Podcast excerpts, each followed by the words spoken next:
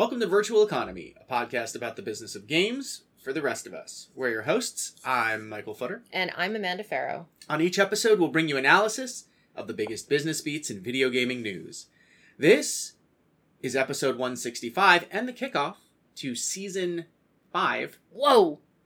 So, uh, 2024, huh?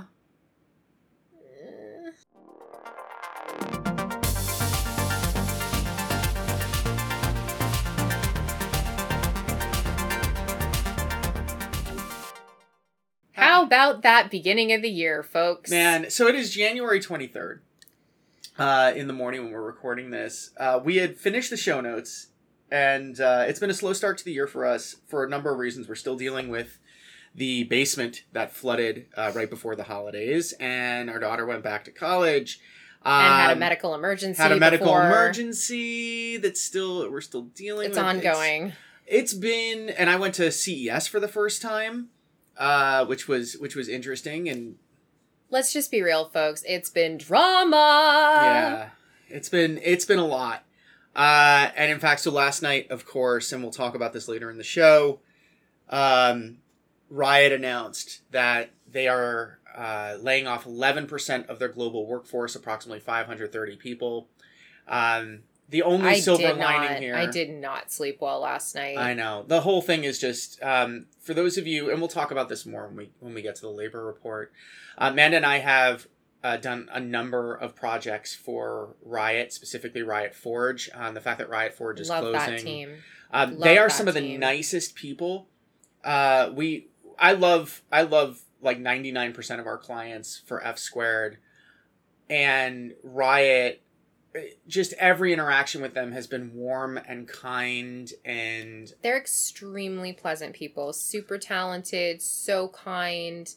I I am going to miss working with that team so so much. And I mean our our sadness over over this yeah, on it's the not about us. side, it's it just isn't about, about- more good people who have been hurt by the current. And our sadness doesn't compare to the fear and pain and anger and all of those really understandable emotions that come around, you know, layoffs, especially mass layoffs, because executives are making bad bets. In addition to all of this, we are we have our trends piece that is finally going to be going live soon, which is that was a hard one this was uh, year. usually so- Usually it flows like water and it just it I've been doing these for a decade now. I started in December 2013. I know you did. and it used to be two pieces back when I was the only person on on shift between Christmas and New Year's at Game Informer, and it was part of a how do I what how, what kind of content should I write to to fill this to fill this relatively dead period, and this was one of the things that I came up with, and you know Amanda and I started doing them together in 2018 2018, yeah. and usually it's something we look forward to 2023 was so hard that it was a real challenge And 2024 is going to be difficult as well. it is there was a piece on games industry yesterday about It was extremely intelligent. It was I I mean, it's games industry. Like you we expect no less from our good friends and our colleagues over there. It's just it's you know, we talked at Mike and I talked about this. What? Was this like this morning, I want to say? No, it was last night. last night when we, were, s- sitting outside we were yeah. sitting on the porch outside in the in the cold, which is my default state as a Canadian in the wintertime. I just like being outside in the cold. Um we were saying that man, we when I said in 2022, in July of 22 in Toronto about get your deals in before the end of 2022 because things are going to get ugly in 23. I was hoping that I was that that I was just being alarmist.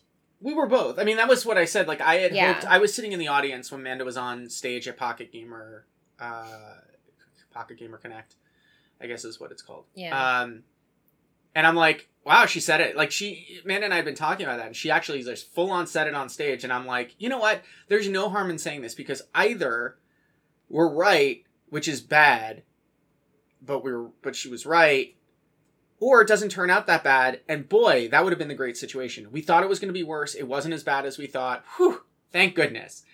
But no, uh, Amanda was absolutely right, and and part of this was spurred on by a tweet from Rami Ismail.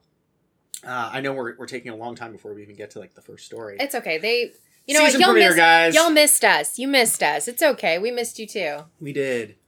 Um, and he said no indie games are getting funded. Now, I think that is probably a little bit of hyperbole, but only the slightest bit, because we do know, and this is something that we saw in 2023, and this is something that we saw before we left our previous employer. Um, we saw the belts tightening, and part of it was driven by consolidation because you have publishers. Remember, EA used to do a lot of third party publishing. Ubisoft used to do third party publishing. 2K, outside of private division, used to do third party publishing. Activision. I think the only game I can remember from Activision in the last almost decade being outside of the their own studios was Sekiro because it was from software. Yeah. So all of your biggest publishers, I mean THQ at the time had been doing a, a bunch of Well, I uh, mean, but publishing. THQ was also like the shotgun approach of publishing, right? Well, Where so THQ, I mean, just the history there is THQ when the licensed game market for young players was strong, THQ did really well. The thing that killed THQ was the UDraw tablet. It was Oh, just I the worst, worst bet. it was a very bad bet. It was Um, like it was some it was some Mad Catz level of of of not making the right hardware choices. Yeah, it was. I, th- I think people were enamored with tablets at the time. I mean, if you think about where we were at the time. No, and I remember that. And and tablets were huge, right? Like I Mhm. mean, looking back to look look ahead, we always have this. We've got this boom and bust in technology trends. There's nothing wrong with that. That's how we move. That's how we move technology forward. That's how we move consumers into more comfortable spaces. Like tablets don't have that same like oh my goodness this is so this is so new and so fresh and so interesting you know we have other things that are doing that other things that quite frankly are more way more unfortunate Well, and the problem with a with a peripheral like UDraw is it's not an omni device like No. an iPad, which can do most of the things, if not all the things, at, at that time that a UDraw tablet could do, and do your email and allow you to surf the net. And, but it was and it and and it wasn't as good as like uh a Wacom tablet or Right. or something like that. But anyway, so we we d- we digress. Yes. The the point is is that in 2022 I I was hoping I was wrong. I was hoping I was wrong and I was hoping that maybe I was maybe misreading the signs that Mhm. maybe my analysis was off. And it is a truly frightening prospect to be at January 23rd and already lost thousands of jobs a third of what we lost last year already, and In January's one month. in Yeah. one month, and we still have a week left. Yeah, I, I think the the thing that I want to say, and this kind of circles us back to Riot, and we'll talk about that more in depth when we get to the labor report, is that this is also a blow to third party publishing because Riot. Forge was working with really fantastic indies to take their strong IP, marry them with different genres, different play styles, And different it- and it, worked. It worked. worked. It worked so well. Let me be let me be super real with you. And if you saw me saying this to Nathan Grayson on Twitter yesterday, then you know I don't I don't need to repeat myself. But if you didn't see it, which is okay, because yeah, I'm back on Twitter. Ha! Hate that for me. Yeah, you gotta find you gotta find opportunities. Yeah, we're networking again, people. We're networking again. So when so yesterday I said to Nathan, um I did not give a shit about League of Legends lore at all until Riot Forge, until Arcane. Yeah. And it was in that order, actually. It Mhm. was like we started working with Riot Forge. Because you did, I think together we touched five of the six Riot Forge We games. did. We didn't do the first one. They came to us after the first one. It was the the Ruined King was the first one, right? Yes. Yeah, we didn't we we we missed out on that one, which is unfortunate, but Because I love Airship Syndicate. well, I mean, what's not to love, Yeah. quite frankly. But like all of these incredible developers that made these amazing games, there was not a stinker in the bunch. There was not a stinker in the bunch. It. whole These comments is- do not reflect any potentially unreleased games because we can't talk don't. about them. they don't. That's not to say. That's not to say that's no. Con- it's just, just we're not just speaking about. butts. This is just about the games that have been released. Yes, that I'm is all we're I'm talking about right now. specifically- I'm specifically talking about the games that have been released. I'm not talking about anything else. Like, let's Yeah. be real here. Y'all know that we're professionals. That's not what's happening here. But it the whole thing has been so heartbreaking because this was an entry point for me into this world because I have no interest in playing League of Legends. Like let's be real, I I don't care about MOBAs. Like I the last time I cared about a MOBA was Heroes of the Storm and that's not a real MOBA. It's a battle arena. Yeah. You know, and I loved that as well. It's a hero brawler. Our hero brawler, that's what it was. Oh god, that was so long ago that we played that. Yeah. What a blast from the past. But anyway, all of this to say, it's been a really ugly year so far. We're barely into the year, and it feels like it's already been 10 months. So if you are feeling these effects, remember that you're not alone. Remember that we are all in this together. And whatever happens going forward, we will we will prevail as an industry. We will prevail. It, it is it is going to be hard and things are going to look very different at the end of all of it, but we will prevail because every last one of us loves games. Yep, absolutely. Uh, all right, so let's get into the meat. Uh, we're kicking off with the Circana report for on U.S. video game spending for December and full year 2023. Our recording schedule has been so sporadic lately that every episode has been around Circana. I'm not mad about it. I like Um, talking about Circana for And I and I love Matt, and hopefully we're finally going to get, get to meet Matt in person at GDC. Yay. Uh, all right. So for December, total sales were up four percent year over year to seven point nine zero six billion dollars. But for the full year, sales were up just one percent, missing the original forecast. I think Circana was looking at about a three percent growth uh, for the full year when we kicked off 2023. So things were again worse than everybody expected. yeah. Uh, so total U.S. video game spending for 2023 was 57.19 billion dollars. Dang. Yeah. Dang.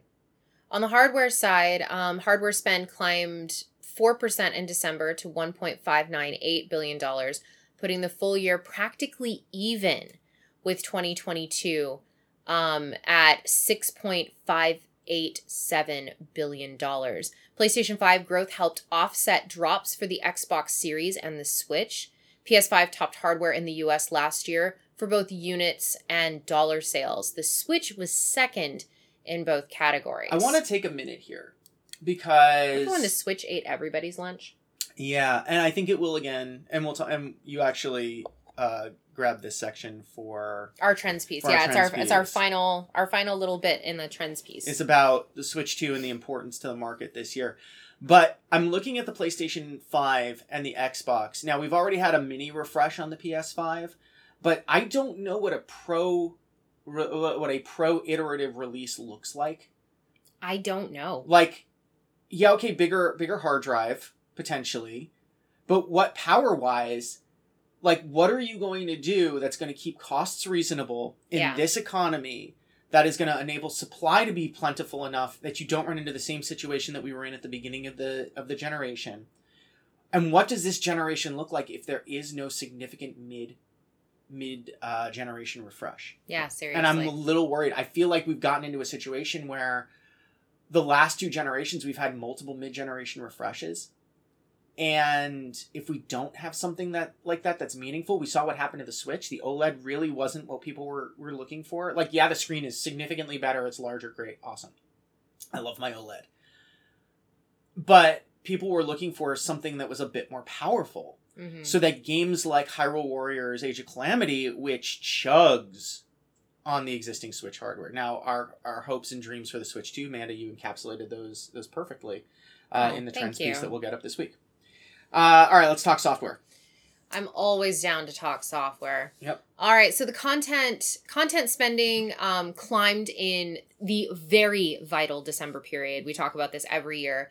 December is everything for software. It was up 3% year over year to $5.725 billion. Full year content spend was up about 1% to uh, like $48 billion Mhm, just- all just told. hair just shy. a hair shy of that. Um, Hogwarts Legacy took the top spot for the year with Call of Duty finishing second. Mm. When have you seen that? Well, the last time was 2008, uh, when it wasn't a Call of Duty or Rockstar game. We look in 2025, it's going to be GTA 6. Uh, oh, of course, yeah. Uh, what it's going to be this year, anybody's guess.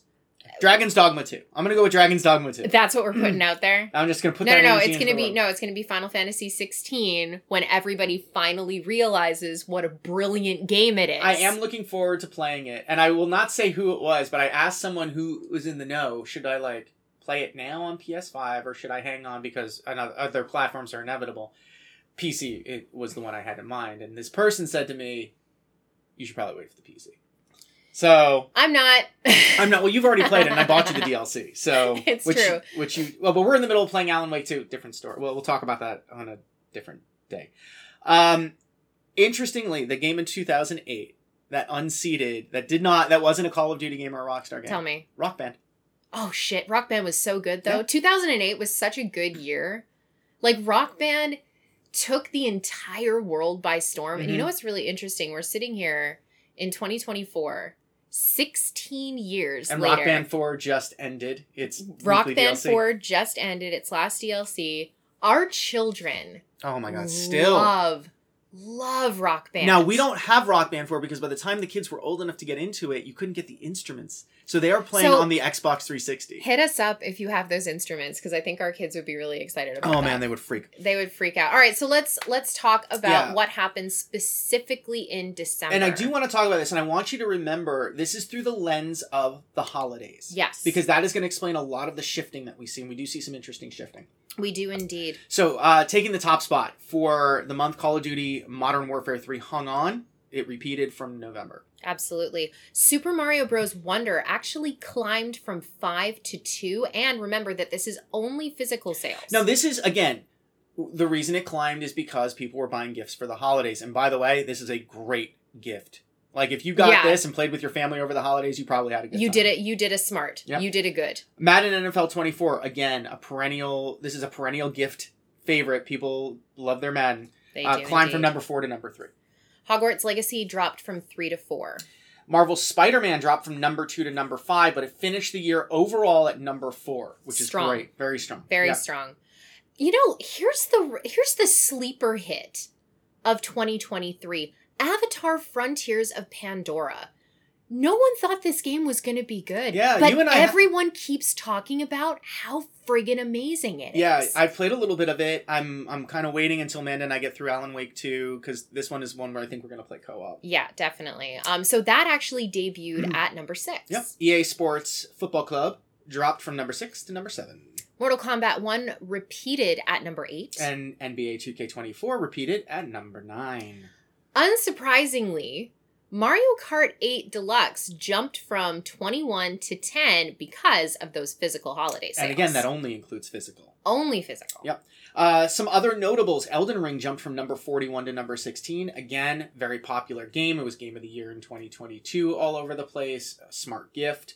Uh, Legend of Zelda: Tears of the Kingdom jumped from number thirty-three to number seventeen. Again, physical only because Nintendo, but also very popular franchise. Not a surprise that people were given that as a gift. Definitely not. So subscriptions ended up driving engagement across a number of titles in December, including Power Wash Simulator, which is gosh, that game is so much fun to watch. Like there are times when my brain is just not braining and I will just turn on Twitch and I will watch someone playing Power Wash Simulator and be like, "You know what?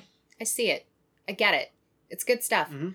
Uh, in addition to Lego 2K Drive on PlayStation 5, as well as Goat Simulator on Xbox Series. Again, if you're given a gift, make it good. Um, Wow. Did you miss us? You must have missed Yeah. us, right? Uh, We're unhinged as usual. Yeah, Fortnite had the highest monthly unique active users on PlayStation 5 and Xbox in December, and Lethal Company topped Steam engagement. Our kids are playing it. Yeah, well, I ended up playing it too. I all I was was a backpack. I Yeah. mostly just backpacked around while um my my two middle kids took me around and showed me the Lethal Company ropes. It actually it actually is. It's a it's got a sticky sticky gameplay started as a Roblox game. No, it did not start as a Roblox game. The developer started off as a Oh, Roblox okay. developer. Thank you. So Zeekerss actually was uh, a horror game, uh, like an indie horror game um, aficionado, Okay. and has only been making horror games, whether that was on Roblox or whether that was um, elsewhere. So since 2012, so like Zeekerss has been doing this for quite some Got time. Um, and and and hit pay dirt with this because of that very sticky gameplay, uh, that core gameplay loop. So, and this is the thing that I that I wanted to point out, and the reason why I brought up the Roblox connection. And thank you for having the details on that. I'm really grateful. When we talk about, and I wrote about this in my first book, when we talk about overnight successes, there's really no such thing. There is never any such thing about overnight successes. And it doesn't like there. There's other stuff going on in the zeitgeist right now with another. We'll, we'll talk about it because we'll talk about it in milestones. But Right. I am, I am. but that is January's- also. Oof, But that is also not an overnight success. It's not. And there's a lot to unpack about it, and I swear to God we could do a separate episode about it, but we'll but get there. that's we'll we'll figure that out. Maybe that's maybe that's a thing that we write about, which which would be fine. Amanda, take us through mobile. I'm actually not going to take us through mobile just yet because we missed one vital point. Oh yeah. 36% of active PlayStation 5 players and 31% of active Xbox players booted up Fortnite in December. That's So, like, amazing. It's a, that was a huge chunk of people Yeah. that were getting on and playing some Fortnites. Look, I'm terrible at Fortnite, but that game is like shockingly I did go in and buy some stuff over the because I do. I don't play it, but I always want to like. Oh, when I go in, He likes the skins, people. yeah. He likes So, the skins. I do. I, I I do. I bought some Star Wars skins. I bought some other skins. I don't I don't buy skins. I just go in like when the kids want to play Fortnite, they're like, "Mama, come play Fortnite with us." And I'm like, "You know, I'm terrible at the fork knife, right?" I went in and did the holiday thing where they give away a gift every day. Oh my and gosh. This like the I got my frozen so- my frozen peely. I you think, are you are so dedicated to cosmetics and games that you don't play. I will never understand it, because but I one day I will one it. day I will go to like a Fortnite concert and be like, "Look at me, bitch! I'm Anakin Skywalker." Hope you didn't dress up as a kid. Oh, that's unfortunate. Every okay. time Obi Wan just runs around and jumps higher than me. Yeah, it's because he's got the high ground. Yeah. Moving on. All right, take us through mobile. I will take us through mobile. So mobile gaming spend actually climbed to 2.7% year over year. That's a big number Especially after the pain. Wow. Remember how depressed 2022 was?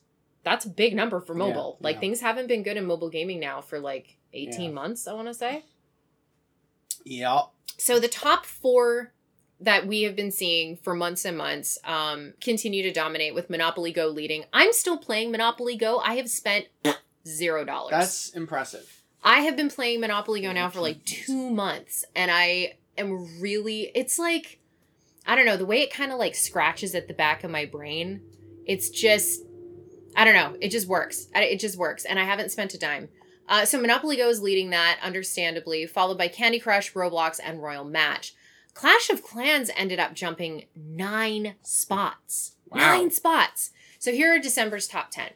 So, starting off, Monopoly Go, Royal Match, Roblox, Candy Crush, Clash of Clans, Coin Master, Evony. My liege. There we go. I was waiting for it. Pokemon Go, Call of Duty Mobile, which had a whopping 32% revenue jump consecutively. So, So that's quarter November to over December. quarter. Uh, Or, no, like, month November, over month. Yeah. Okay, sorry, my bad. Um, and Jackpot Party Casino Slots. Sure.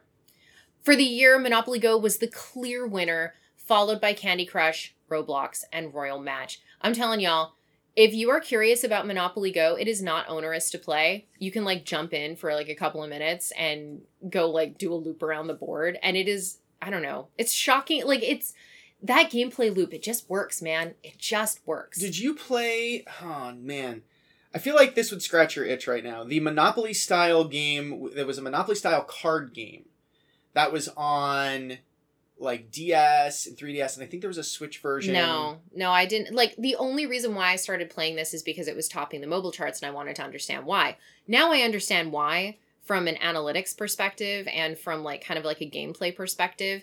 The way that they handle their in game economy is really intelligent because they kind of like throw all this shit at you Mhm. at the same time. It's super annoying and there's like so many pop ups and everything like that. But for whatever reason, once you're in the game, it all just kind of like falls away and you're just kind of focused on, you know, multiplying your dice rolls and building up your landmarks and stuff like that. Uh, the game is called Culdcept. Culdcept? C U L D C E P T. It was originally a PS2 game. The most recent release was, and I've sh- I know I've shown you this game. You probably have. Um, it was on Sega Saturn, PlayStation, Dreamcast, PS2, DS, 3DS, PSP, Dreamcast. 360, PS3. So it's similar to Monopoly. Uh, and the way it works is you go around the board and you have a you have a deck of cards and you put Mhm. monsters down. Oh, and so instead of like buying hotels and stuff, so that's not even like Monopoly Go. It is like Civ Rev. what? No, in the sense that it takes the core gameplay, the core gameplay functionality of like how Civ Rev did, which Mhm. is like made Civ way more accessible. That's Uh-huh. what Monopoly Go does. Wow. You don't have to sit around buying hotels or anything like that. You upgrade landmarks and you earn houses and they eventually turn into hotels for your board and once you get like hotels on a matched set of properties then they're wiped off the board you get a reward and you start over again So it's like Tetris. Sort of i guess like i'll have to show it to you it is Yeah. just it's I'll have to download it and check it, it out because it is like it's a fascinating value proposition it's fascinating so right. anyway that's so. Anyway, that's that. uh, if you were interested in a more fantasy card game take on Monopoly, I probably am not because I don't actually like. I'm not talking to you anymore, man. I'm talking to our listeners. Okay, sorry. Uh, Culdcept, C U L D C E P T, my kingdom for a for a PC release because I would play that on my Steam Deck. You my- just play Slay the Spire. You know that, right? no, no, Like, no. there's It's, so it's many. not. It's not. so many it's card not a deck builder like that. It's like it's it's not. You just just it's very it's very different. Okay. Oh, very I'm different. sorry. Oh, I'm sorry, Mike. Oh my gosh. Oh my gosh. All right, let's wrap up the report with accessories. Uh, All right, go for accessories jumped 14% year over year in December to 584 million, finishing the year up 4% at 2.638 billion dollars. You Game gotta pads, see. You yeah. gotta see that that holiday spend in there, baby. Yeah, and game pads and headsets and stuff. Those are those are Those are holiday those gifts. are holiday gifts. Yeah, uh, and mice and keyboards and stuff. Uh, gamepad Mhm. sales, which increased seven percent in 2023 and 21 percent in December, drove the growth. Headset spend increased five percent in December. The premium PS5 DualSense Edge controller led 2023 in dollar sales. Nice. All right. Well, that was that was a hefty top part of the show because we spent like the first ten minutes kind of season premiere. vamping. You gotta you gotta do like last time on Virtual Economy. Dun dun. Ew. Well, that's not okay either. I don't like that. But anyway, now it is time for investment interlude where, you know, sometimes we talk about money, money, and Money. perfect. We're actually kicking off with our first good news of virtual economy in season five, and I still can't believe that it's season five. Yep. Thanks, Ash. If you heard her in the background, she's just like, she's she's just she's pacing around. Uh, so Phoenix Labs alums have formed a brand new studio called Critical Path Games. Former Phoenix Labs COO Jean-Marie Owens and CEO Jesse Houston have teamed up to form Critical Path Games. It's currently located in Vancouver, British Columbia. It will be enforcing in-office work as part of its culture. So this is this is a quote from um, the post their post on LinkedIn. Like Critical Path had its had its first post. We quote we are a co-located team that believes in the power of in-person interactions to fu- fuel creativity, focus, and rapid development. A reminder that creativity and collaboration is also possible for remote work. I myself uh, worked as a remote producer at Hackjack Studios when we went through a major design pivot, and it was exceptionally creative. It doesn't matter where you're located, as long as you have a good set of leadership, Yep. they will help you get through it. Mike and I have been remote workers for how many years? How many years have you been a remote worker for? more than a decade. I have been working remotely since 2009. Yeah. Uh, so 15 years I've been working remotely. 11 for me, I guess. yeah so 2009 for me and i think the only i had some in in office work when i was working as a career counselor for a hot minute in 2010 was it 2000 no it was 2009 when i did that and then when i was working at mic.com i would go in like once a week into new york and i would go see my team but that wasn't mandated Yeah. so All right. Uh, Empyrean developer Elion and Funcom have announced a team up that will see Conan Exile, the Conan Exiles publisher, stepping in to assist with funding and publishing services. God, it feels weird to be announcing like as part of investment interlude. Hey guys, a game got funding, publishing funding. what even is this I don't know. what year is it Uh, so we're keeping an eye on this because the pandemic boom pattern would see this as the first step on a path to investment and then possibly acquisition. That is how brainwormy everything got over the last three years. uh-huh we looked at this and said, "Oh, there's a partnership. I wonder if they're looking to acquire." Well, or like, oh, I wonder if they're gussying themselves up for acquisition. You know, Yeah. like how many times have we said that? Yeah.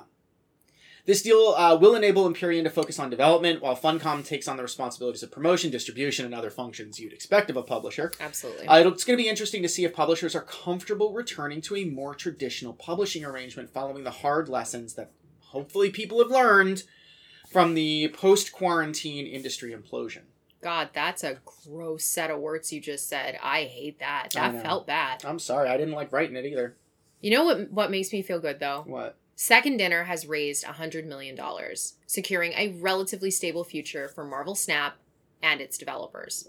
Series B investment this Series B investment round was led by uh, Griffin Gaming Partners. Marvel Snap has made over 200 million dollars to date and has accrued over 22 million downloads.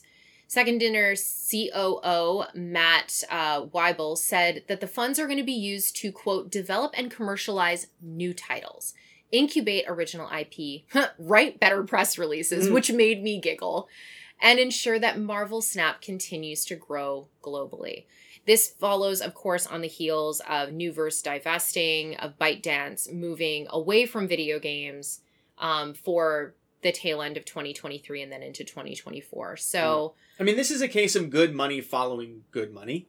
yeah, Um, so this is a safe bet. It's not surprising to me. Like when this announced, it's like okay, we, it was a matter of when we when we saw it's like oh, Nuverse. they're just going to raise New money. versus divesting, Bike ByteDance is getting out of games. Okay, fine, whatever. It was just a matter of who is going to be smart enough and who's going to, you know, fun Marvel Snap. Griffin Griffin Gaming Partners getting in on this is not a surprise. No. This is a this is a force multiplier for them because Marvel Snap continues to do great stuff. And, you know, shout out to my buddy Dave, you know, who worked on Marvel Snap. Oh, nice. which is super cool. Yeah. Um, I always love thinking about that because it makes me want to go back and like re- look at all of the the card flavor text and stuff because I'm like, I Mhm. bet Dave did that. Nice. Uh, Tencent is now the majority owner of Techland as we look at consolidation, consolidation, consolidation still happening. Um, it isn't really recent news since Tencent announced its intention to become a majority investor in Techland way back in July of last year. Uh, Techland's going to be following the same ethos as every other Tencent investment studio. They're going to be retaining their IP and their independence. And even though there was an $80 billion rout back in December thanks to the Chinese government cracking down on games, Tencent remains a solid investor for Western studios, especially for those that wish to maintain their creative independence. we'll see We'll if that holds out. We are very, again, we come back to Riot, which is, whole, which and is I wrote this. I wrote this before. yeah. I wrote this. I think what like yesterday afternoon, like Mhm. way before we got the news because we got the news at around like dinner time. Yeah, you had just, yeah. I had just like walked in the literally, you had just walked in the door when the news broke. Yeah. Awful. Okay. Um, Obelisk, an outsourcing studio that has contributed to Sons of the Forest and Fallout 76, has raised $2 million for an original horror game called Displacement. Oh, that's very exciting. Hmm. The Cyprus based studio received an investment from a VC group called the Games Fund. The studio employs 20 people. I love seeing indie horror games get their bag. Yep. Uh, wrapping up investment interlude, Rocksteady founders Jamie Walker and Sefton Hill, uh, their new studio has come to light via reporting on Polygon. 100 Star Games says that, that it will employ, quote, 100 industry veterans and emerging talents.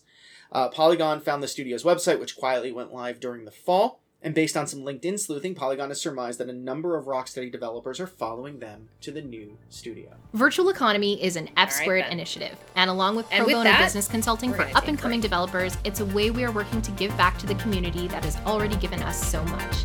To find out more about F squared and the services we can provide, including pitch prep, media training, mock reviews, and business strategy guidance, visit our website at fsquared.biz. And we are back. Hey, Mike, Yes.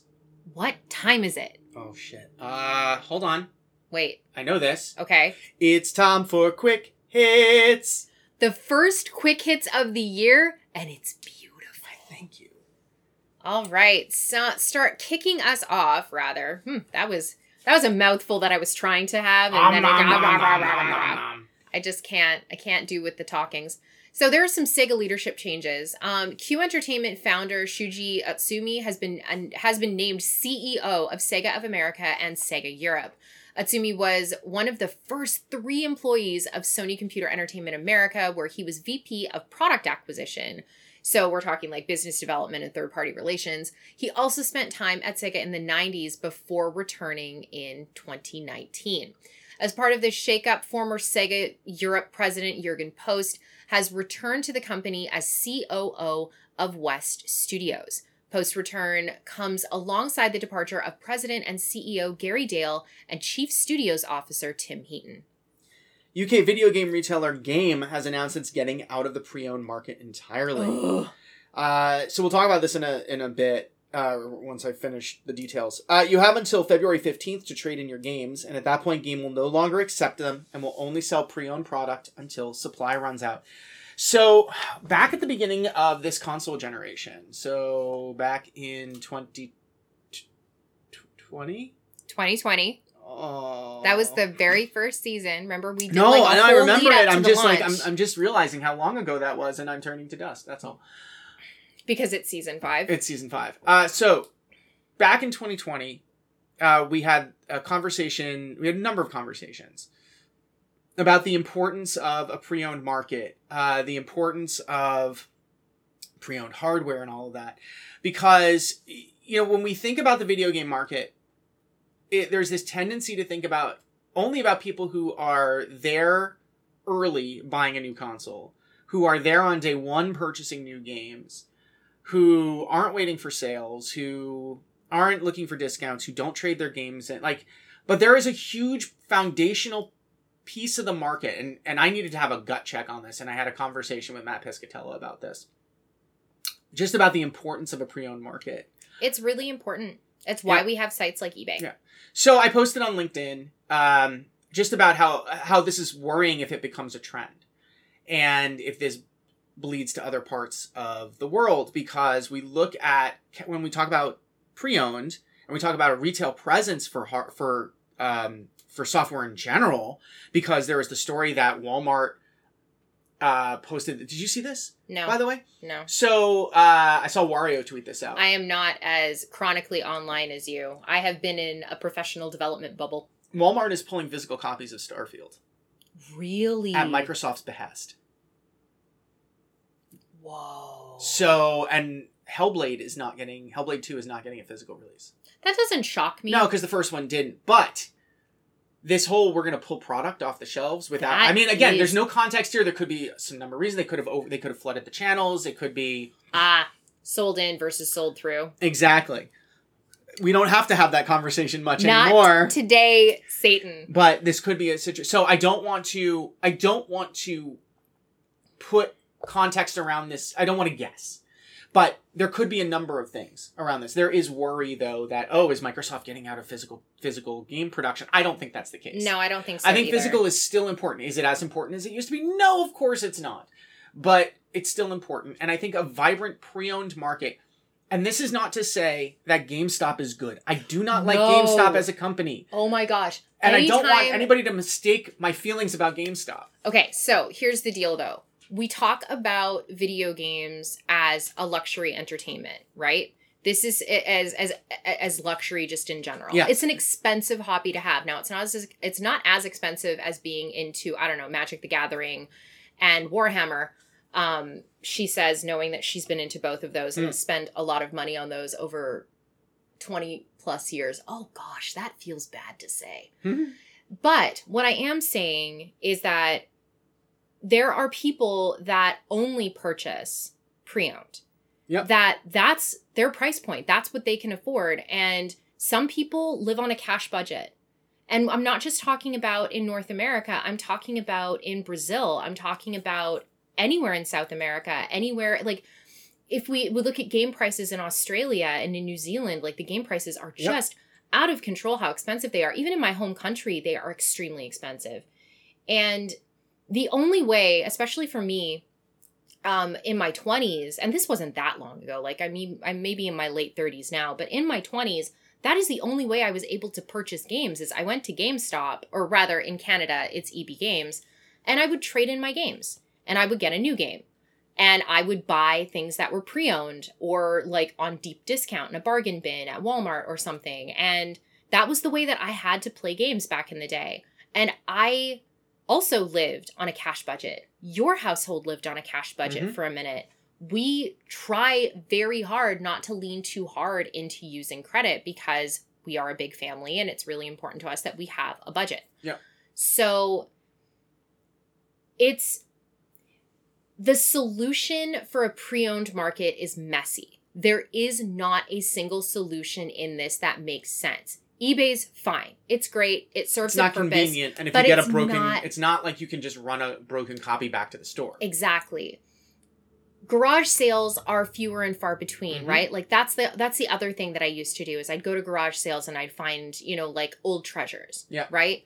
Now you have in order for that to be the case, you have to go to places like MagFest. You have to go to actual conventions in order to get these pre-owned games, these treasures from you know previous generations or or whatever i'm not even talking about it just from a retro collection perspective or from a preservation perspective these are the only places where you can do it now and that's mm-hmm. not convenient for the average player Well, it's not just a matter of convenience because you have an entry price, right? They're selling them on the show floor. They're selling them in the vendor area, which means you have to yeah pay. magfest was 150 bucks per ticket But I also want to talk about what it means when you're purchasing a game at a Magfest or a PAX, right? sure They are there to sell to collectors, which means you're paying the premium.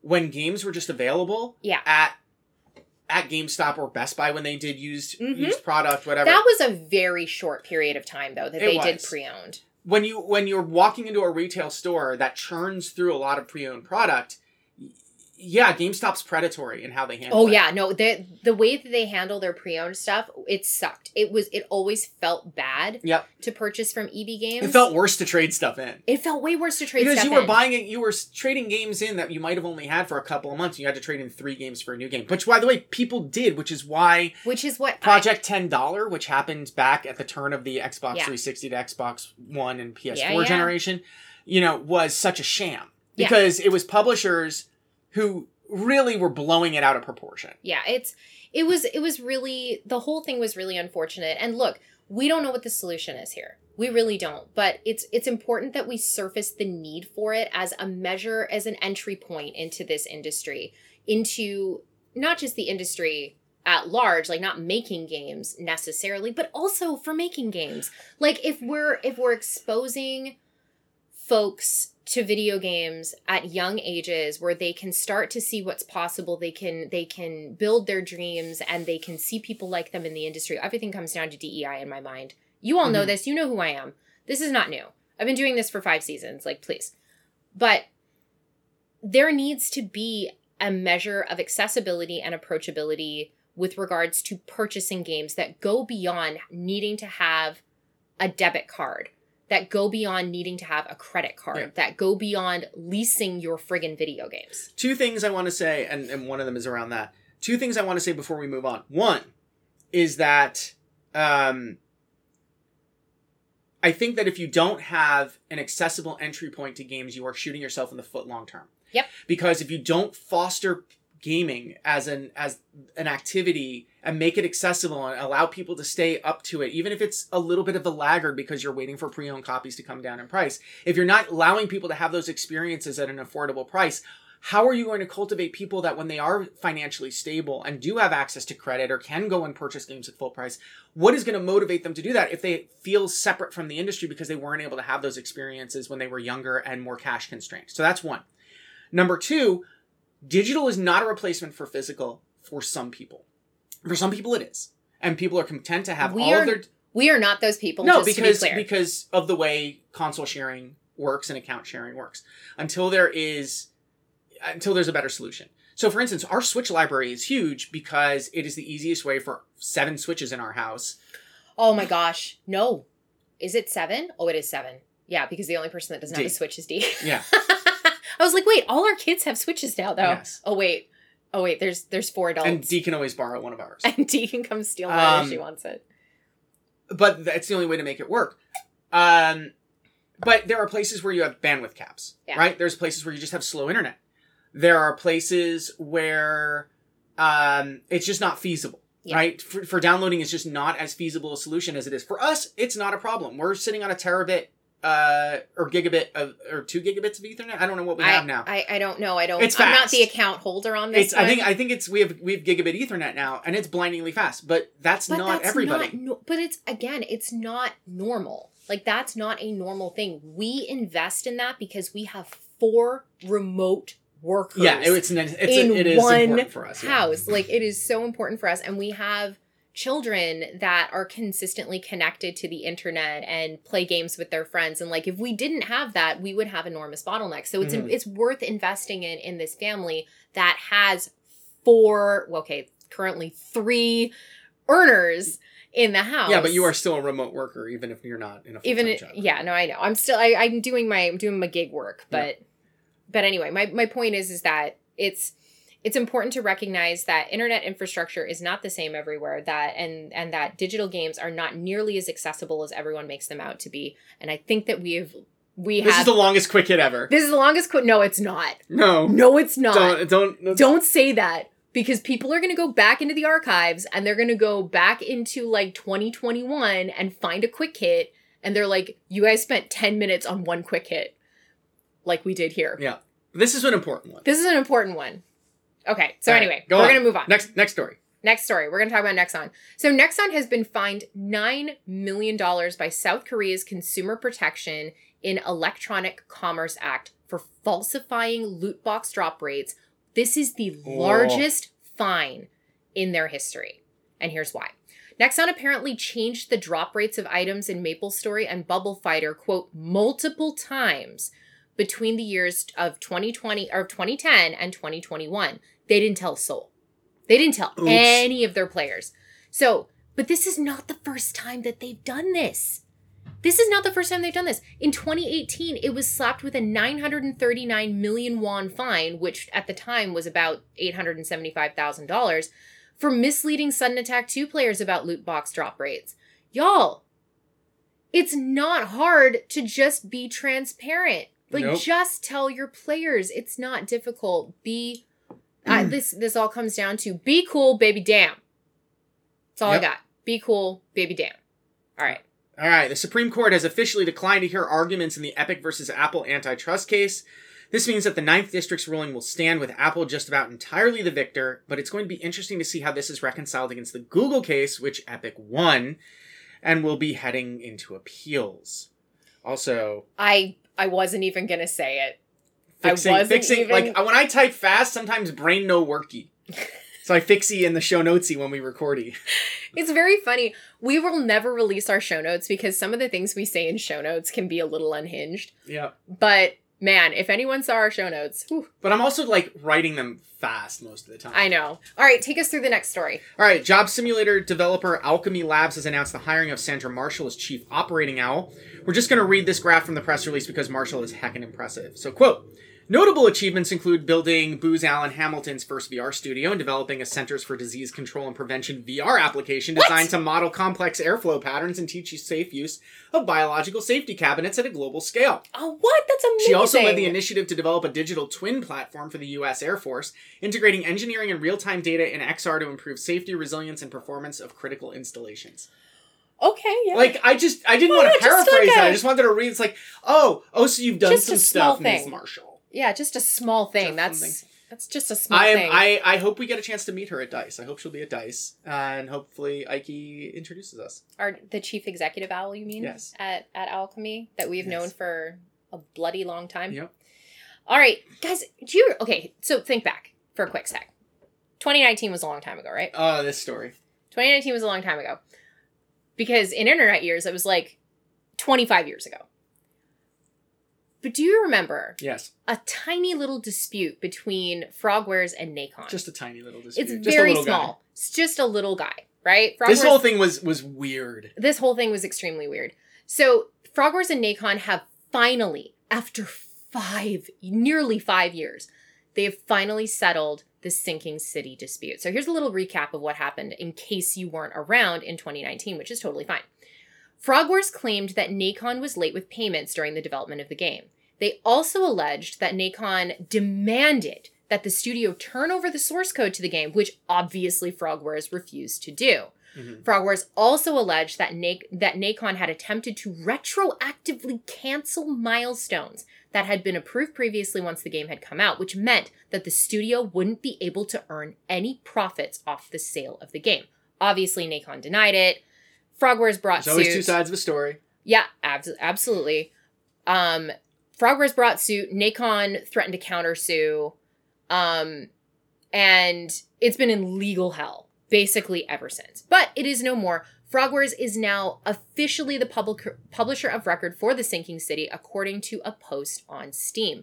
The new, so here's just like a little bit about the game itself. So the new version of the game will not be compatible with former game saves. So if you do have this anything in the Sinking City that you're just like, oh gosh, I'm in the middle of a playthrough, get it done because it's going to patch and you're going to lose everything. So wrap it up before February 28th of this year. There will also be new DLC coming out called Merciful Madness, which will also use the new save ar- architecture. So players that don't want to replay the game though, they're going to send out a, a prepared save just to rocket you to the DLC. That's really smart. It's huge. You know what? I love I love to see indie developers being able to reclaim their independence. And like it I we don't know what happened inside here. Yeah. We don't know. We don't have those details. We were not inside Frogwares. We were not inside Nacon.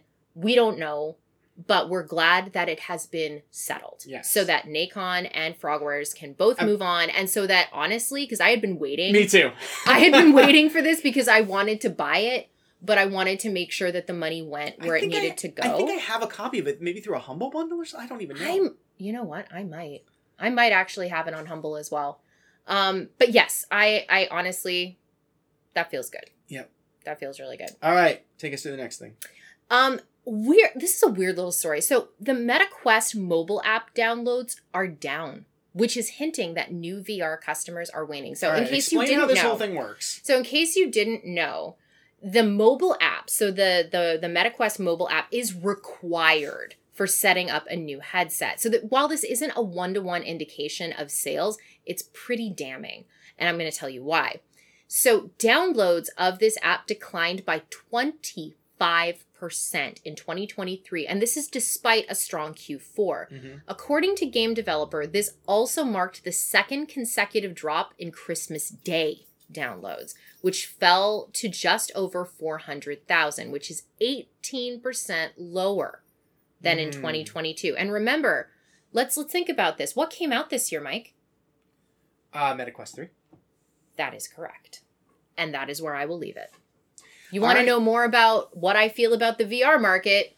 I wrote about it in our trends piece. It'll be up soon. All right, uh, closing out quick hits with milestones. Dave the Diver, which is not an indie game. Not an indie throw it out game. there. Not That's- that it's a bad game. It's apparently a very good game, but it's not an indie Not game. an indie game. uh, has sold 3 million units. And why is it not an indie game? Because the studio that made it is fully owned by Nexon? I think Nexon owns it, Yeah. yeah.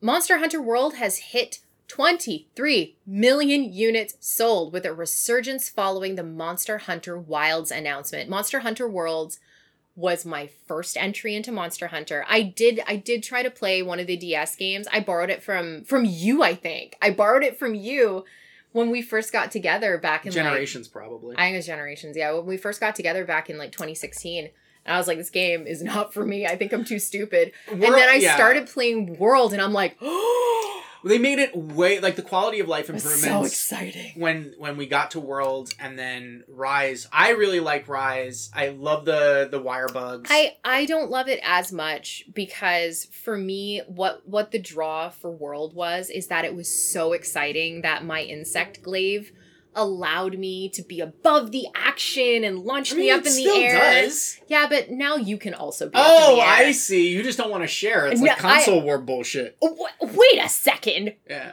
Gear What? down there, big rig. I'm just saying. I di- excuse you.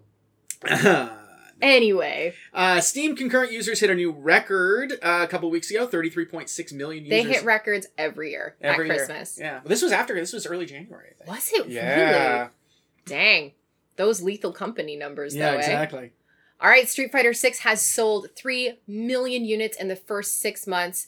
You know what? I may not be a huge Street Fighter fan, but I love that community. Street Fighter Six, like is really interesting. They did some very I- very bold things with it. I love also, that Tekken community. Eight comes out soon. Oh, that I can't talk about because I, you know, I want to play that and I don't have time for it right now. Well, that's a shame because we know somebody at Bandai Namco. So my point though is the Street Fighter 6 community is so cool and they're so nice Yeah. and like one of my former coworkers at Hackjack actually plays in Street Fighter 6 tournaments mhm, and her mom actually plays Street Fighter that's 6 awesome. which is incredible. I remember she used to come into work and she would talk about it and it was just oh my gosh, I want to meet her mom so bad. Uh, Mario and Rabbids Sparks of Hope has sold three million units. Love to see that. Yeah, that's cool. Those games those games are really interesting. I I started playing I think it was the first one. Yeah, I started playing the first one and it was it's like pretty good. Yeah, it is. It's it's cute. there are some quality of life things in terms of how it handles upgrades and I, I reminding me of uh final like there's something about like final fantasy one where i remember in the guide it was like do buy these spells do not buy these spells they're a waste of your money Like- that's funny. Uh you know what though? Let's talk about Lethal Company. let's talk a little bit about Lethal let's Company. let's talk about Lethal Company. I already told you guys about the sticky gameplay loop, right? Well, here's the deal. Lethal Company has sold around 10 million units, making it the latest weird early access game to catch fire. And you know what? It's totally worth it because that game is legit. It is legit. It is cosmic horror and it is bizarre and it is like it is just a shockingly good time. Mhm. It is a shockingly good time. Uh, and we're wrapping up quick hits and milestones with Palworld, uh, aka Pokemon with Guns. Um, it sold more than 5 million units in its first four days. Of course, it is embroiled in controversy. I do not want to spend too much time on this episode, and the reason why is I think there's going to be more stuff that comes out. Yeah. Just know that this game has, has taken the world by storm. Um, it seems to have an enormous player base in Asia. Uh, it's also in it's in gameplay preview on Xbox and PC Game Pass. It is indeed. Um, one of the things that stood out is the version on Xbox and PC Game Pass is inferior to the Steam version, Unfortunately. which I think creates a huge host of problems when it comes to this changing Game is Pass it landscape. is it crossplay? Not yet. Okay, so I mean, like that's not devastating. If it was crossplay, like that would be right, but the versioning is no, no, no. I get you. Like, I understand where you're coming. but from. also you get a Game Pass deal, and you're gonna sh- again. It's in gameplay preview on PC and Xbox Game Pass. It's on early access and Yeah. Steam. All right. Um, this studio, there's a lot of controversy around this game, and a lot of controversy around the studio. Yup. We are waiting to see. You know, there are some al- there are allegations that assets were stolen, that meshes were actually ripped straight from Pokemon Scarlet and, and Violet. Um, there, uh, the CEO has a history of being involved in a crypto business. That's less interesting to me until and unless it intersects with this game. They have games that have their games. If you look at their portfolio, are they they take a very clone heavy approach. yeah. Um, cloning's not illegal. It's It- not. It doesn't violate I don't- copyright. Is it is it creatively love it. bereft? That is a conversation for another day. That is a conversation that honestly is an extre- it's an extremely fraught conversation because it pits creative against capitalism in a commercial in a in an industry that is, is that is commercial Yeah. art. I am not prepared to weigh in too deeply on these issues yet. I am in a mm-hmm. wait and see mode. I played it for about an hour. I personally was not impressed. And that's okay. Maybe it's just not for maybe it's just not for us. Yeah, I am And there's nothing wrong with that. No, eh, there is nothing wrong with that. I am for th- this is this is me. Like I there are some Souls games like I loved Bloodborne. I really loved uh, Jedi Fallen Order, but I have a hard time and I and I enjoyed the time that I spent with Elden Ring. I have a hard time with those games. But I can see what makes those what makes the better entries good and I can see why people love them Right.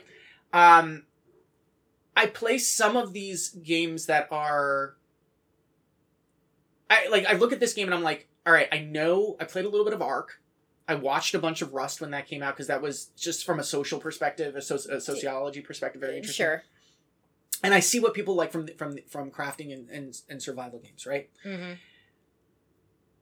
I am having a hard time seeing what in this game makes it super interesting beyond the very The novelty. the novelty of there are Pokemon style creatures that look very similar to very identifiable Pokemon. It's not like, oh, Digimon I get it. It's like in the same Oh. universe, I but love, it's or I in like the same like the same realm of like Pokemon, of but- pocket monsters. of pocket monsters, but they look very different. Yeah, Digimon look completely di- like this is this is so funny. Hit me up in real life if you ever ever ever want to have a conversation about Pokemon versus Digimon because I have very strong opinions. They're not controversial, but they are funny. So I look at this and I'm like, all right, what is this game doing that other games don't? And I'm and I'm seeing is it just because there are people who grew up on Pokemon who want something more mature from that? then But play Arceus. yeah, and again, I don't want to get too far into the weeds on this, but I do But want to know honestly, like if you haven't played Arceus, play play Arceus. Yeah. It really is a wonderful game. Yeah. And I yeah. Anyway, so Anyway, that's so where we're gonna that. leave it. I have a funny feeling we're gonna be talking about Palworld a whole bunch. If you are interested in some slightly deeper thoughts, I posted on LinkedIn about it and about the discourse that has spun off it, uh, and reasons why I think we need to keep an eye on things. Absolutely. But in the meantime, And those were quick hits. they were both good today. Thank you. It's the coffee. I put a little bit of cocoa powder in it. Did you really? Yeah, I put a little bit of uh, hot chocolate powder in it. Is that why it tastes different this morning? Oh, I couldn't place it. I Oh. just thought that it was like particularly excellent. Well, I mean, it is I particularly. mean, it was just a little bit, just a little, little hint. Just a little guy. Yep. All right, we have a, a meaty labor report. I'm going Oh, to dive in we are first. Honestly, before we get into the labor report, if you got to bounce out for this, it's okay. Yeah, This is this is going to be hard. There is some stuff in here that we think is is interesting uh, at the top of the sh- at the top of the labor report. yeah. But The first two stories are not layoff related, and then we get into And then we get into rapid fire layoffs so- because this year has already been devastating. to we get into so many layoffs. So stick with us for the first two stories. If you got a dip after after that, we're not offended. It is okay. Take care of your take care of your piece. We get it. It's been hard enough for Mhm. us to even report on it. Yep, absolutely. So, uh, kicking off with SAG-AFTRA. Yeah. Uh, SAG-AFTRA announced uh, on January 9th that it had signed an agreement with an AI voice company called Replica, uh, saying that the deal was, quote, approved by affected members of the union's voiceover performer community. As you might expect, the fact that Replica is an AI voice company, there are some extremely prolific voice actors that spoke up. Uh, Steve Blum being one of, one of them. You might know him from uh, Wolverine. Yep. Uh, he, he has been cartoon Wolverine since uh, the X Men animated series days Since the 90s, you mean? since the 90s. Uh, Veronica Taylor, uh, who was Ash from the Pokemon cartoons. Mhm. Uh, Greg Baldwin, who played Oh. Uncle Iroh after the passing of Mako. Uh, and a number of other voice actors. Man, every time that I think about Mako passing away, it just it's a new heartbreak. It really is. God, I love I I love if you if you've never seen Avatar the Last Airbender, folks, there is never a better time to get into that than than now. Yeah. Cuz my god, those those oh my gosh, that series. Yes. Um, others, like Tara Strong, have shared that with voices already being stolen, solutions that protect performers must be explored. And you know what? That that is a fair assertion. And it's something that we've been seeing echoed privately as well, where it's like, this is already happening. What do we do to protect them? Mhm. So, So there is significant concern that if you can get any popular voice actor anytime you want, like Troy Baker or Nolan North or Tara Strong or Jennifer Hale, Oh, or yeah. you know, assuming because because this replica thing, it's an opt-in process. It so I'm not saying that you could be able to get all these actors. I'm just saying like if they opted in. What does that mean for the many talented but less well known actors? Will AI, in fact, take opportunities for most while opening up new revenue streams for a few? Now, I, I, I've been thinking a lot about this, right? Because, I, and I think about, especially in the wake of, of Xbox's Developer Direct, where they showed off Indiana Jones and the Great Circle, revealed that Troy Baker's playing Indiana Jones. His Harrison Ford impression is really impressive it honestly is. and it's very is. different Yeah. than his Joel Yes. or and uh, again his Joker in Arkham Origins which is modeled after Mark Hamill's Joker right. right But no one, no one can can do Joker the way Mark can. right and I think about all the different roles that Troy has had Mhm. along the way or Nolan Nolan played Oh the Penguin gosh, yeah. in um in in one of the Arkham games. And I think about this and like sure you could get their voice, but how can you get them to be a character? And I think this is where AI AI is not there yet or Yeah. maybe ever because it needs to emote. Emoting is part of the act is part of acting. Right. And here's here's a little bit for in case you did not know this about about Mike specifically, but also about me. We are both former actors. Yeah. I was a theater kid in high school. I, I didn't I didn't stick with it into university at all, but that's not the case for Mike. Mike was a theater kid through university or sorry, college because I live in the United States now, through college as well. So this is something that we do have at least a sporadic amount of expertise and knowledge Mhm. in. Um, all right, I want to just cover some of the terms of this deal. I did mention that it was opt-in only rather than opt-out. Which is so much better. Yep. Performers must consent project by project. There are also data security provisions in place. Can you imagine if Replica were to get hacked after collecting all those voice samples? And those got out. Oh, Oh, my yeah. gosh. Uh, payments are based on the interactive media agreement rate, so nine hundred and fifty-six dollars and seventy-five cents for a four-hour session, which is the same That's as somebody gets in person. Yep. Yeah, it's standard. Uh, minimum, by the way. For AI voicing, this works out to a four-hour session per three hundred lines of dialogue. So that's how they did the equation there. Dang. For atmospheric voices, session fees are required as well as complying with additional conditions, which include minimum hiring and notice requirements. AI voicing can also be used in pre pro. So we've played a number of pre pro games where there's text to speech in there. Correct. And of course, it sounds stilted and ridiculous. Um, however, studios can pay twice the session rate for two years of access to a performer's voice. So if they wanted to try out some different voices and they paid for a number of them in pre-pro, I don't I know why you would do that. Just use text to speech. It's not. That's not why you're playing the game at that point. I still don't understand that. That's okay. So that's why we have casting calls. Yeah. That's why we have auditions. I know, Testing out something like that happens with table reads. but with- that's why I go back to the whole: is this going to open up more revenue for a few and hurt? Uh, I, well, exactly. Like Yeah. I just, eh, or like again, besides we the talk about normalization of this. we talk about consolidation. Yeah. We talk about consolidation. This is the voice acting equivalent of it. You know what? That is a great way of looking at it. I, I definitely, yeah, and I think that brings it back to a very understandable context, um, Which I don't. I really about. dislike it. It just it hurt. Ugh. Blech. All right, all right, buckle up for this one. Okay. Rates for creating an AI voice from pre-existing recordings, including those of deceased performers, requires consent and negotiated compensation that starts at one four-hour session rate or just under that one thousand dollars. Also, this is interesting because it came out that Christopher Reeve's family had nothing to do with the AI um, CGI appearance of Christopher Reeves in The Flash. I'm again, having. this is creepy, right? Or Nicolas Cage, I think, um, had nothing to do with his with his cameo in The Flash either. Yikes. Yeah, and it didn't look good, by the way. It Well, was I very didn't. I didn't watch it because like I refuse. I watched so it. I watched it when it was just me because it's like, all right, morbid curiosity time, everybody. Wow. All right, I'm having a hard time grokking that last part. Yeah. I really am. I oh, I can understand why people are fired up about this and why folks like like Erica Ishii was talking about this on Twitter as well and like being fired up about it. And like granted, she kind of backpedaled a little bit because she was very upset about it because she thought it was opt out, not Mhm. opt in. Yeah. Um, which is which is okay. You know, normalize changing your mind Mhm. when you have more information. But still, this just oh, I don't like it. I don't like it. You know what else I don't like? Just generative AI in general.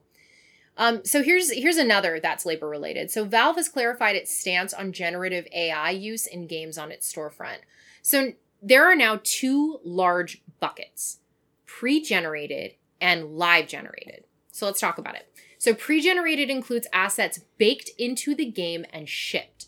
Developers will need to acknowledge in the Steam distribution agreement that the AI content is not illegal or infringing. Additionally, developers need to attest that their game marketing aligns with the content in the title. Okay.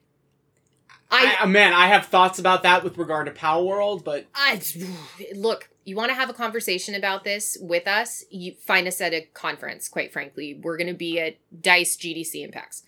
Um, for those games that use AI to procedurally generate content while the game is running, developers will need to go further and detail the guardrails against generation of illegal content. Right? This comes down to did you train your AI model using somebody else's art?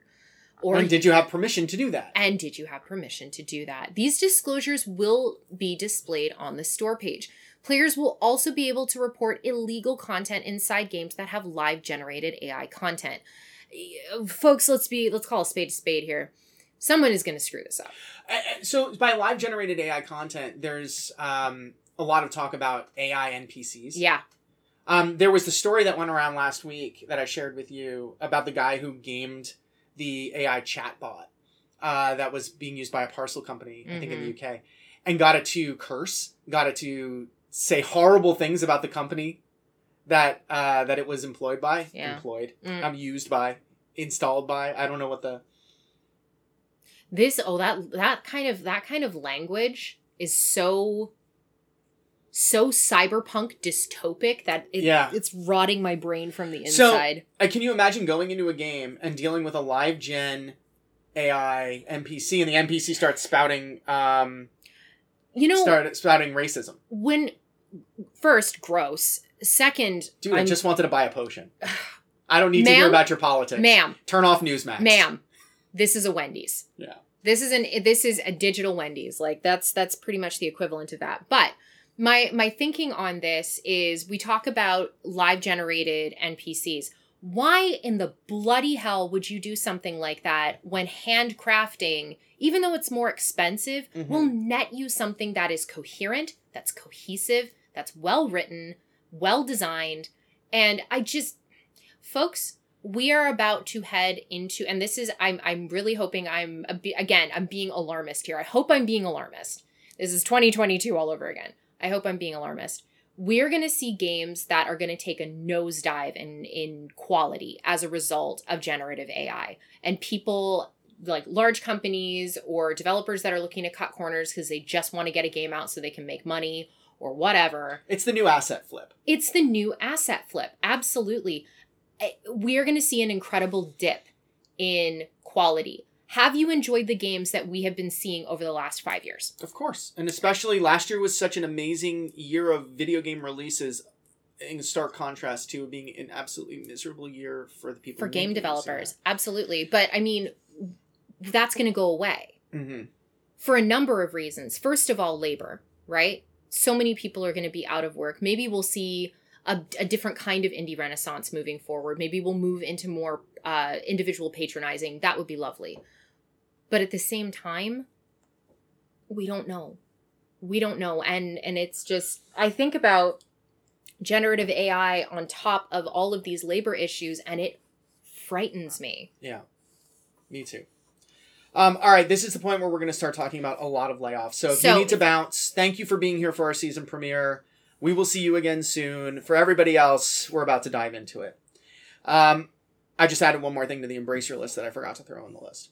Uh, Embracer continues to deliver bad news around the world. Three of their studio, four, five of their stu- who the hell knows how many at this point, have laid off people in the first few weeks of the year.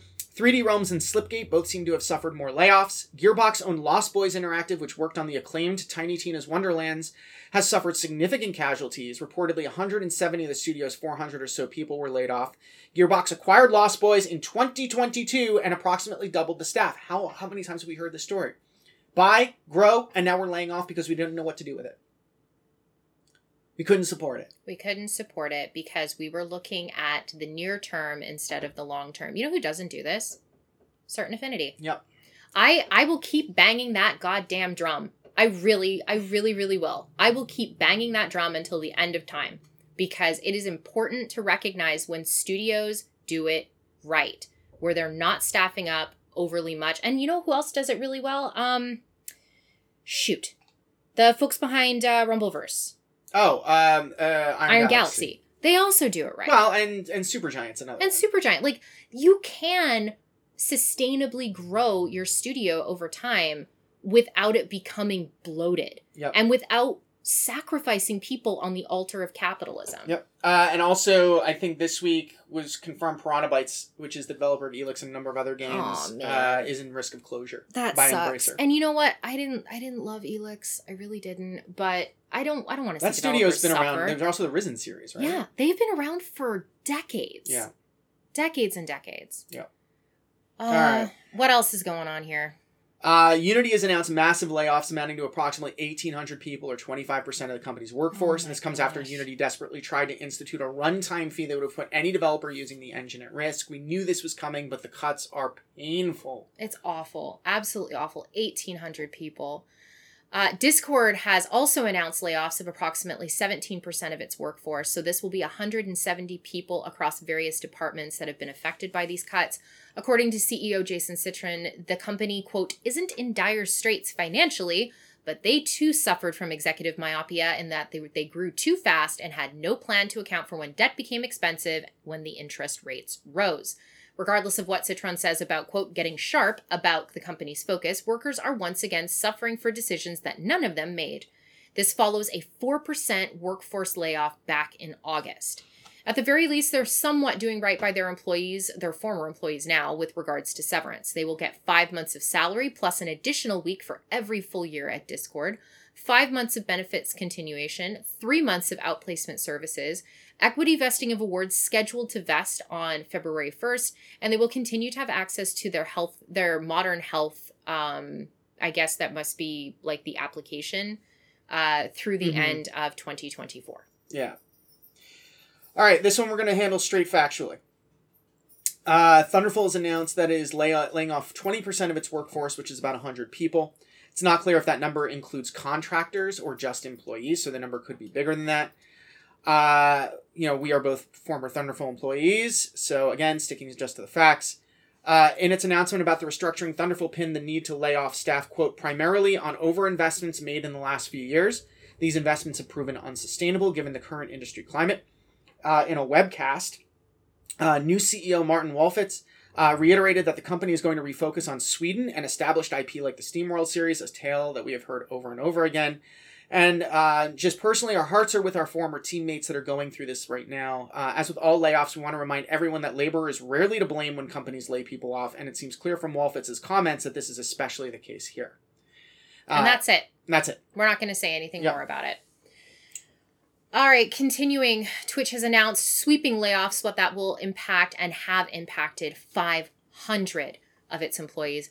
We were heartbroken to learn that Twitch has laid off an enormous amount of talent, and this is globally, just to be clear. This is not just in the United States, this is globally. I have friends in Australia that were affected. I have friends here in the United States that were affected. I have friends out in Europe that were affected. It, it's it's awful the amount of, of people that lost their jobs. Um, according to the CEO, or according to the letter from CEO Dan Clancy, these layoffs are following the age old quote, we're doing this for the betterment of the company. This is what he put out in his letter. Last year, we paid out over $1 billion to streamers. So while the Twitch business remains strong for some time now, the organization has been sized based upon where we optimistically expected our business to be in three or more Oh, years, fudge. not where we're at today. As with many other companies in the tech space, we are now sizing, we're now the right sizing thing. It just makes me want to toss people off a cliff. Yep. Uh, we are now sizing our organization based on the current scale of our business and conservative predictions about how we expect to grow in the future. People, hear me now. That is the way you should be sizing your companies to begin with. You size conservatively. The age old adage of hire slow, fire fast really makes a lot of sense here. You grow slowly, sustainably over time, not just to take care of the health of the actual business itself, but to take care of talent. That's how you keep people. Mhm. That's how you ensure that you are able to sustain yourself over a long period of time. If you like, cuts happen from time to time. They're always shitty. They always suck. They're always the worst. And it always disproportionately impacts women and people of color, especially. But it's of little comfort to talent that is Mhm. out of work when there are thousands of us out there vying for similar jobs all over the world. Speaking of which, Oh my gosh. let's talk about Riot. Oh gosh. Um, this was last night.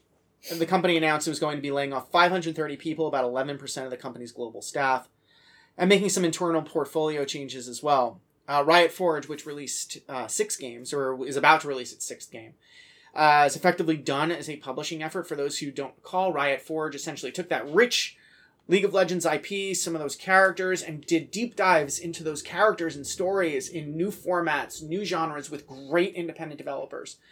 Um, I'm a I'm a huge fan of the effort. I'm really sad that that um, that it is ending.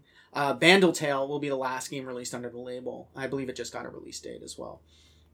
Um, Legends of Runeterra has not found financial success, but Riot is sticking with it and pivoting to ex- focus exclusively on PvE, the Path of Champions mode. Um, the only dim silver lining here is how Riot is handling severance. A minimum of six months, with potentially more depending on tenure. Cash bonuses uh, uh, equal to 100% of an employee's annual performance bonus in 2023. Uh, employed health benefits are ending with employment, but Riot is going to be paying for Cobra for the total length of severance rounded up to the nearest month. Okay. So you will have to go through the Cobra process, but Riot will essentially compensate you. We have a for- global audience. Okay, so Cobra, so in the United States, because we're a third world country when it comes to healthcare, um, and all of your health insurance is, is tied to your employer unless you're paying through the nose out of pocket. What ends up happening is when you leave an employer, uh, you have continuation of benefits um, following your uh, end of the end of the the employment relationship. Uh, you have to pay effectively what your employer was paying. Uh, you have to pay the entire premium essentially. So you can continue, and we had to do this when Danielle left her job uh, last year. Yeah. And we were on Cobra for a number of months, and it's very expensive. Um, but what they're saying is you'll still have to pay for Cobra, but we're going to compensate you. So essentially, it's we're going to eventually take care of your your health insurance. No, that's really good. Um, because if you're not employed, they can't keep you on the plan officially. This is why they're doing Mhm. this. Um, anyone with restricted stock units, RSUs, will be able to vest them. Uh, if employees have laptops and peripherals, they can keep them. If employees do not have a laptop, Riot is arranging to make them available from IT to assist with job hunting, which I think is really kind. But it, it's not even the, the kindest thing in this, and we'll get there. Um, they're going to offer career support for six months. Employee assistance program will remain available to affected employees for three months. Anyone on a visa will have support, but that doesn't mean that it's going to be a good, a happy ending here. no, and Um, that's because visa shit is tough. it's really hard and that's speaking from exceptional experience Yep. because i only gosh it was last year i, I became a permanent resident and that took a long time Mm-hmm. Yep. and we had so much visa stuff we had to wade through Absolutely. Riot is not immediately disconnecting employees from their email so they can settle and untangle any personal items. This is the the really kind thing here. Like this is this is this package is as terrible as this is. This is this is I, I believe someone in our community called this the gold standard of severance packages. However, there's one little downside to this, I was which about to say. was the problem with this whole thing besides the 530 jobs lost is that riot announced this publicly before notifying employees what were they thinking uh, I, I think they were afraid that it was going to leak. then the it needed to have been simultaneous Yeah. Um, and then nut my feed filled with people who oh linkedin is is a it, horror it just gets show. it's a bloodbath and it just continues to get worse and worse and worse and worse. Um, so look, uh, and this is not just because we have a professional relationship with Riot. Um, this is this is really difficult. Um, every single time we hear something like this, and boy, we still have a number of. I mean, they're they're got more to shorter. They're shorter, but but and, and uh, we're at thirty five hundred about in twenty twenty four already. Yep. Uh, it's just and there it's people are people are going to be leaving games yeah we are the brain to- drain that this industry is going to face. This is you you would ide- you know what I want to I want to make sure I give you credit for this.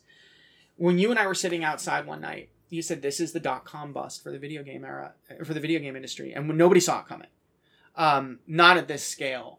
Uh, and the people who are paid millions of dollars a year to see this kind of thing coming and still have their jobs while thousands upon thousands of people are out on the street employment wise hopefully only employment wise for now. Um it's just it's it's so heartbreaking. It is so hard to, it's to rage cover this. it's rage inducing it is. It is i'm i'm i'm angry i'm angry. It's why i didn't sleep very well last night. Like i i didn't sleep very well last night because i was just i was so mad that this is the state of the industry and that we are where we are because of the decisions of people who won't ever be accountable for them? Nope. Yeah. they will never be accountable for them. So or held accountable for them i guess. Yep all right. What's next? Uh, the Astra Fund, which was founded in 2022, went through layoffs in late 2023. The company has now rebranded itself as an indie publisher called Astra Logical. Israeli mobile company Playtika announced another round of layoffs, this time affecting 10% of its workforce or 400 people. The company also laid off 900 employees in 2022. It's important to note that the CEO of Playtika is the highest paid CEO in video games. Barf? Yep. Uh, Bosses Studios has laid off 19 laid off 19 people um, at the end of 2023. Uh, Texas-based Wemo Games has shut down, affecting the company's 35 employees. Wemo Games was the developer of Micro Machines Mini Mayhem Challenge and RPG Dice Heroes of Whitestone. Dead by Daylight developer Behaviour Interactive has reportedly laid off 45 people at its Montreal location. Mobile studio Pixelberry, which is owned by Nexon, has laid off an unknown number of people. I have actually something that I want to say about Pixelberry real quick. Mhm. Pixelberry had been one of the most reliable employers for games writers and narrative designers Mhm. um, because it was essentially like a, a visual novel um, mobile like mobile game development studio like they're they had really interesting stories and really interesting like especially early early stage um, games writers and narrative designers working there and for the most part it was the games writers and narrative designers that were laid off. Because you should again we want to talk about being flooded on linkedin. You should have seen the, the amount of people after that from pixelberry and it's just it's heartbreaking because these are really really talented people. Yeah. i mean there's talented people in all of these spaces but this disproportionately has been affecting um, especially at pixelberry the the writing the writing team Uh, another mobile studio, NetSpeak Games, has, has announced it's going through layoffs of 25 people affected. PTW, formerly known as Pole to Win, a QA, Q, sorry, QA localization and support studio, has announced that it is laying off 45 people. This mostly impacts QA staff members outside the US. A reminder that QA is essential to any and all pieces of software. Without QA, nothing would go. So, as I said, we're about 3,500 additional jobs lost in 2024 on top of the 19,000 across 2022 and 2023. One in three game developers has been laid off. Hi, I'm one of them. Um, the one other thing we wanted to talk about, and this was surfaced by Carten in our uh, in our community. Yeah, this was huge. So this is this is a really frustration. This is a huge frustration for um for American game developers especially. So um it's a relatively new addition to the tax code called Section 174. This change to the tax law impacts engineering as well as R&D costs, so research and development costs that shift the expensing of these from direct allocation to a 5-year amortization schedule. So here's what this means. I was about to say, Mike, walk us through what that means. All right, so I'm gonna break this down into very basic numbers. So if you bring in $100,000 in revenue and $50,000 in expenses, including engineering expenses, Sure. you're taxed on $50,000, right? Your profits. Yeah. If I have $100,000 in revenue and $25,000 of that is just other expenses and $25,000 of that is engineering expenses. And I've got to amortize that over five years. I picked a really, oh no, I picked a good number. Uh, $5,000 of that counts as expense for this year. So you are then taxed on third on $70,000 as opposed to $50,000. Oh, wow. That is going to really mess up indies. It is because when they're developing their own technology internally and it's not eh, eh, yes. That's rough. So this includes any amount paid or any cost incurred in connection with the development of any software, so it does include games. In addition to the costs around base development, prototyping, etc., Section 174 will also consider planning costs related to development of computer software and development of new functionality for existing software. Oh, super cool. So, So- this includes producers. um It does. The planning costs? Absolutely. This this comes down to production as well. Maybe. I hadn't thought about that. I'm thinking more of you do a live service game and you're planning new features. Right. But like planning costs does include labor. Right. No, of course it does. I'm just I'm curious. That's actually a really good question about whether production is counted as an engineering cost because this is specifically around engineering. Yeah. I would be very curious about that because technically doing pre-pro and doing pre-pro planning or even doing live service planning and roadmaps and everything like that, that's production. Mm-hmm. Is production now part of engineering? Like that's a great Oh my Yeah. gosh. This could have it could have wider reaching effects. This is kind of like the the the Uber driven freelance policy in California that had wide-reaching, unanticipated, and undesirable effects on people like journalists. Yep. Um, so we are going to be digging into this more. Uh, we do want to thank Cartan and our community for surfacing this and sharing his learnings as he and his team navigate this really challenging shift. Um, we had one question come in uh, as we end the labor report. We have one listener question. It was a good question from Jeremiah about. Um, so we see all these layoffs, but we don't necessarily see companies making changes. Now with Riot, we saw okay, we're going to make changes to, Le- uh, of to Legends of Runeterra, and we're gonna we're gonna wind down Riot Forge. We've seen Embracer closing studios, etc. We've seen a couple of other stories about oh, we're no longer doing X, Y, or Z um, because of the changing because of the economy. Mhm. But we don't hear that in every story. Sometimes we just hear, oh, we're cutting staff. So Jeremiah said, well, what happens in that case? Like, how are you going to still support all these projects? What ends up happening is, you know, when you have projects that are out in the market and announced, um, you know, and, and, and, and out there, and we've seen this with the Gassiker too, is part and parcel of this in some ways. You're seeing you're seeing the, the piece of the iceberg that's sticking above the water. So that's the the publicly available information. Yeah.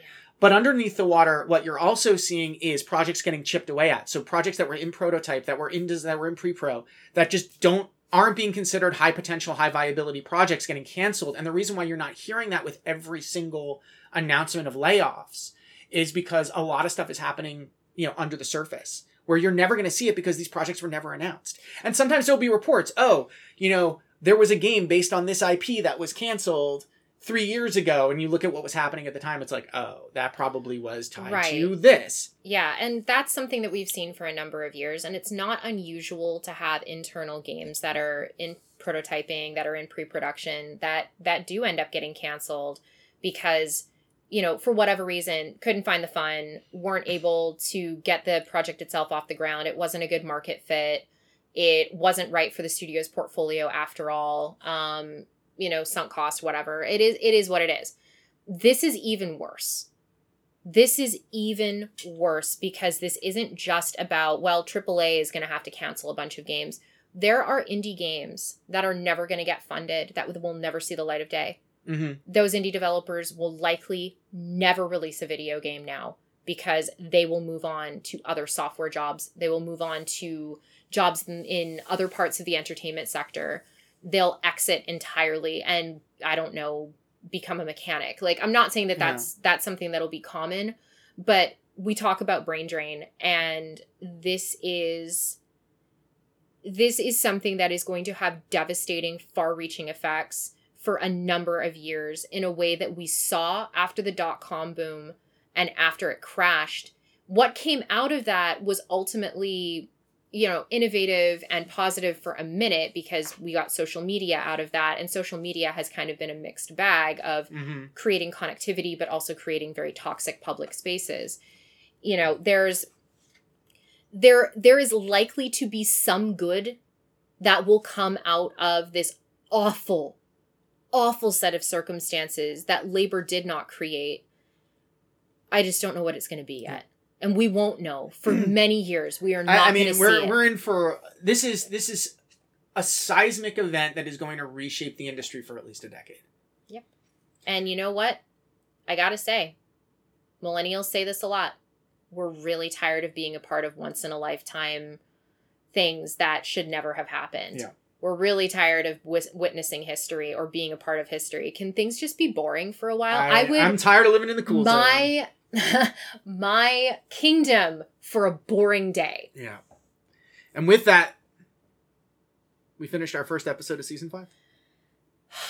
That was tough. Yeah. That labor report. I'm looking forward to really good news, folks. I really I cannot wait to to record an episode with all smiles and laughs and giggles and and not closing out every show with feeling like everything feels so dire. Yep. But you know what? We're really we're really happy that you stuck around with us. Um and we're glad to be back. We are hoping to be on a more regular cadence now that you know, hopefully I'm knocking on wood. I hope you hear that. Uh I'm glad the dogs didn't bark at that. No, no. Rex kind of looked at me and he's like, "Mama, what are you doing?" Um, I'm just seriously knock on wood that, you know, we we can get through our personal lives without much more drama. But thank you for listening to the Virtual Economy podcast. You can follow us on Twitter at Virtual Econcast.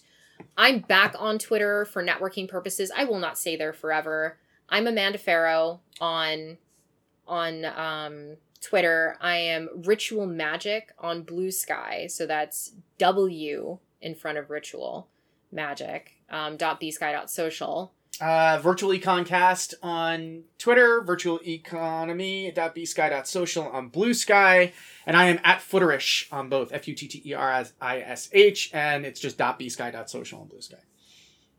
Uh, we also post the show on LinkedIn on the F Squared account and our personal accounts. Yeah, we absolutely. Uh, and you can subscribe to our RSS feed at virtualeconcast.com. You can also listen to us on Spotify, iHeartRadio, Apple Podcasts, Google Play, Amazon Pocket Casts, and uh, there's one more. Ah, in. Oh, right in the face. Uh, please do subscribe and if possible review the show. Let us know what you think. We always love it when folks ask us questions. So DM us. The most reliable way to get in touch with us is DMing us on Discord, believe it or not. So I'm Ritual Magic again on uh, on Discord. I am at Futter, F U T T E R. There's no ish. He's not ishy. I'm not ishy on Discord. It's not ishy on Discord. You can also send them to podcast at fsquared.biz. If you want to get in touch with us about, you know, like sponsoring the show and stuff oh, too. there might be some news soon, huh? There might be some news there soon. Um, we actually, I don't know if anybody knows this. We do this show for free. Like, we don't get Mhm. paid for this show. We have never really sought sponsorship before. But like, if you like us, you can always reach out. Like, Yeah. we can have a discussion. That sounds good. Totally. Failing that, come hang out with us on Discord. You can join uh, the F Squared Haven, which used to house like all of our streaming stuff. Mike and I are in streaming retirement at the moment. I may come out because there's new Turnip Boy, Mm-hmm. and it might be time to resurrect Blueberry, Prime Minister Oh. Blueberry. Prime Minister Blueberry. Um, and with that, uh, that's it for us, folks. Remember to wash your hands, stay hydrated, and be good to one another. We'll see you soon.